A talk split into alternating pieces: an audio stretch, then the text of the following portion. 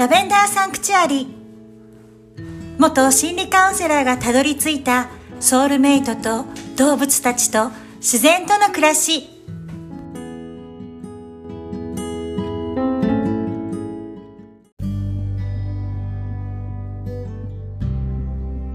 皆さんこんにちは。アリーです。ラベンダーサンクチュアリへようこそ。この番組はアメリカカリフォルニア州の田舎からお届けしております。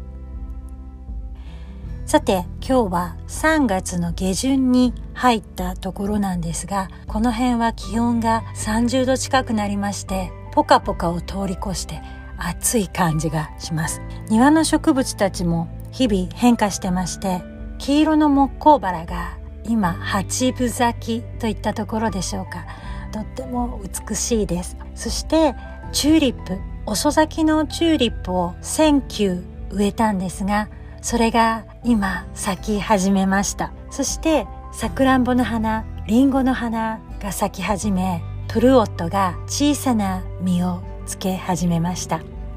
さて前回心理カウンセラーのまーちゃんをゲストに迎えてハンモックフルネスの話をしましたがその話の最後のあたりに子供たちが早く大人になりたいと思う大人になりたいよねと話してました。要はビジョンですよね。ビジョンになる存在はとっても大切で、私は特に落ち込んだ時、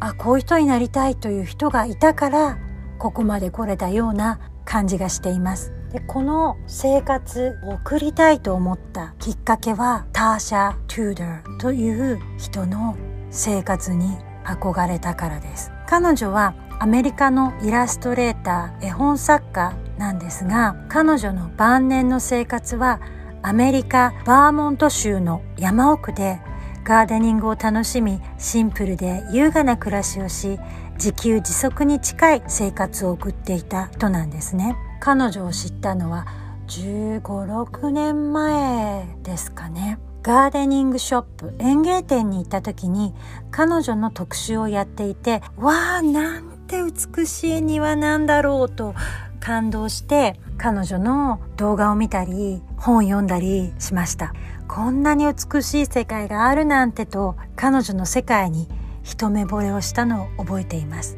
日本ではガーデニング好きの人の間では有名な人で私は彼女に憧れました。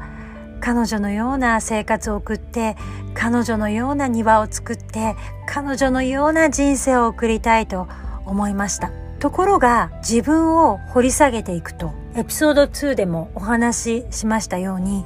私はパートナーシップが大切だなということに気づきました。で彼女は離婚してバーモント州の山奥に引っ越して一人で暮らしていたのでそこを書き換えました。パートナーと一緒にという感じですね。そしてバーモント州は冬が厳しいですね。雪も結構深く積もる場所なので私は寒いのが得意ではないので温暖な冬に書き換えました。彼女の家は18世紀後半の家をモチーフにして彼女の息子さんが建てた家なんですね。木のぬくもりを大切にしたような家で色はペンキも塗ってないのでダークカラー暗い色なんですね。で私は白が好きなのでそこも書き換えました。そして実際にここに引っ越してきて自分の庭を作ろうとして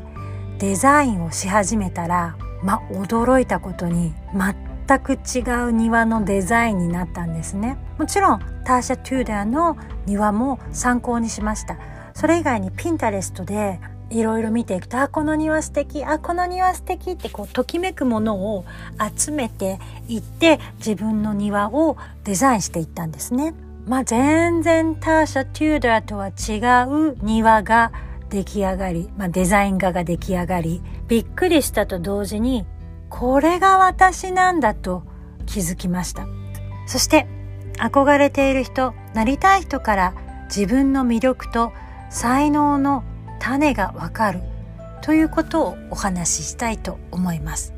エピソード13でイベントコンパニオンの卵たちこれからなる子たちのレッスン講師をしていたことを話しましたがイベントコンパニオンのレッスンでは立ち振る舞いや発声練習ロールプレイングなどを1日かけてやりましたがこの憧れている人なりたい人から自分の才能と魅力を発見することに私は一番力を注いでいました。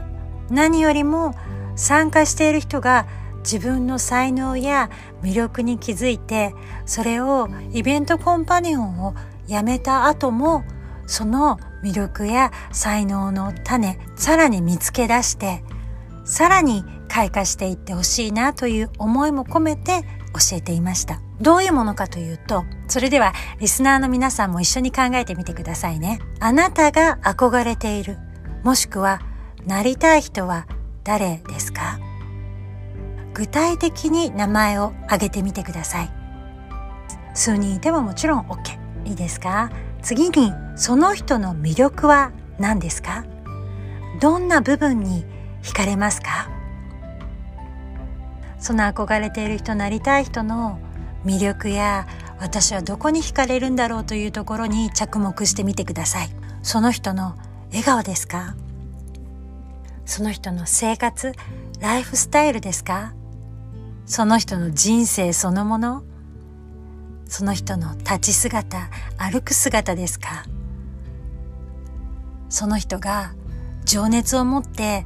何かに取り組んでいる姿ですか？その人の人間関係ですか？ビジネスで成功している姿ですか？その人のパートナーシップですか？その人の夢を叶える力ですか？優しさや思いやりですか？表現力ですか？どんな部分が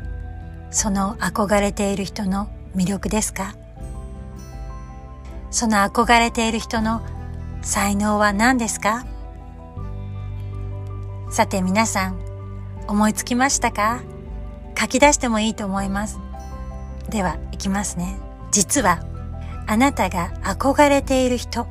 なりたい人に見えたものすべてあなたの魅力であり才能なんですもちろんえー、全然違うと思う人もいると思いますがそれはあなたの才能の種なんです魅力の種なんです例えば憧れている人のことを笑顔が素敵な人だなぁと思う。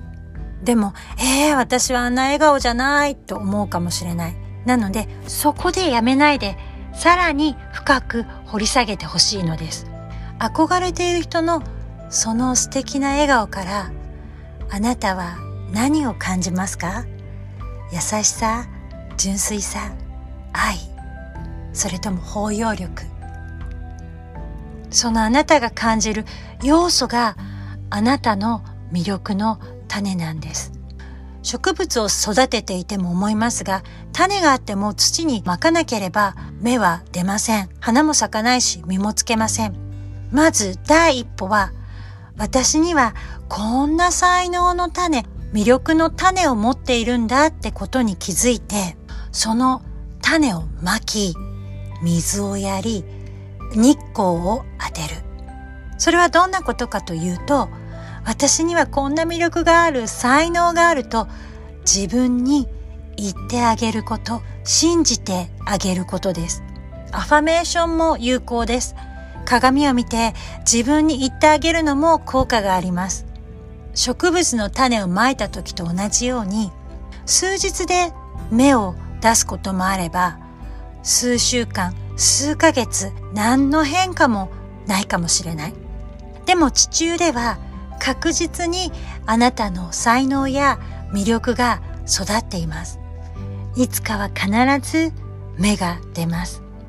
たくさん憧れている人がいる人は、その人たちの魅力や才能をたくさん書き出してみてください。それがすべてあなたの魅力であり才能なんです。そして憧れている人がいないという人は周りにいる人、テレビや映画、動画などに出てくる人の魅力や才能を見つけ出してみてください。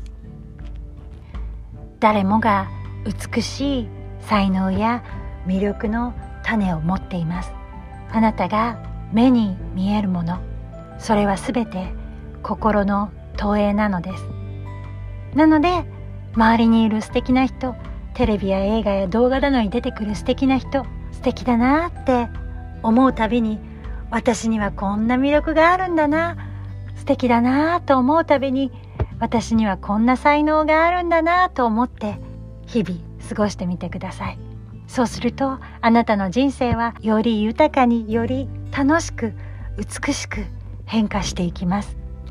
今日は私が憧れていたターシャ・トゥーダーのお話から魅力や才能の種を見つけ出す方法についてお話ししました。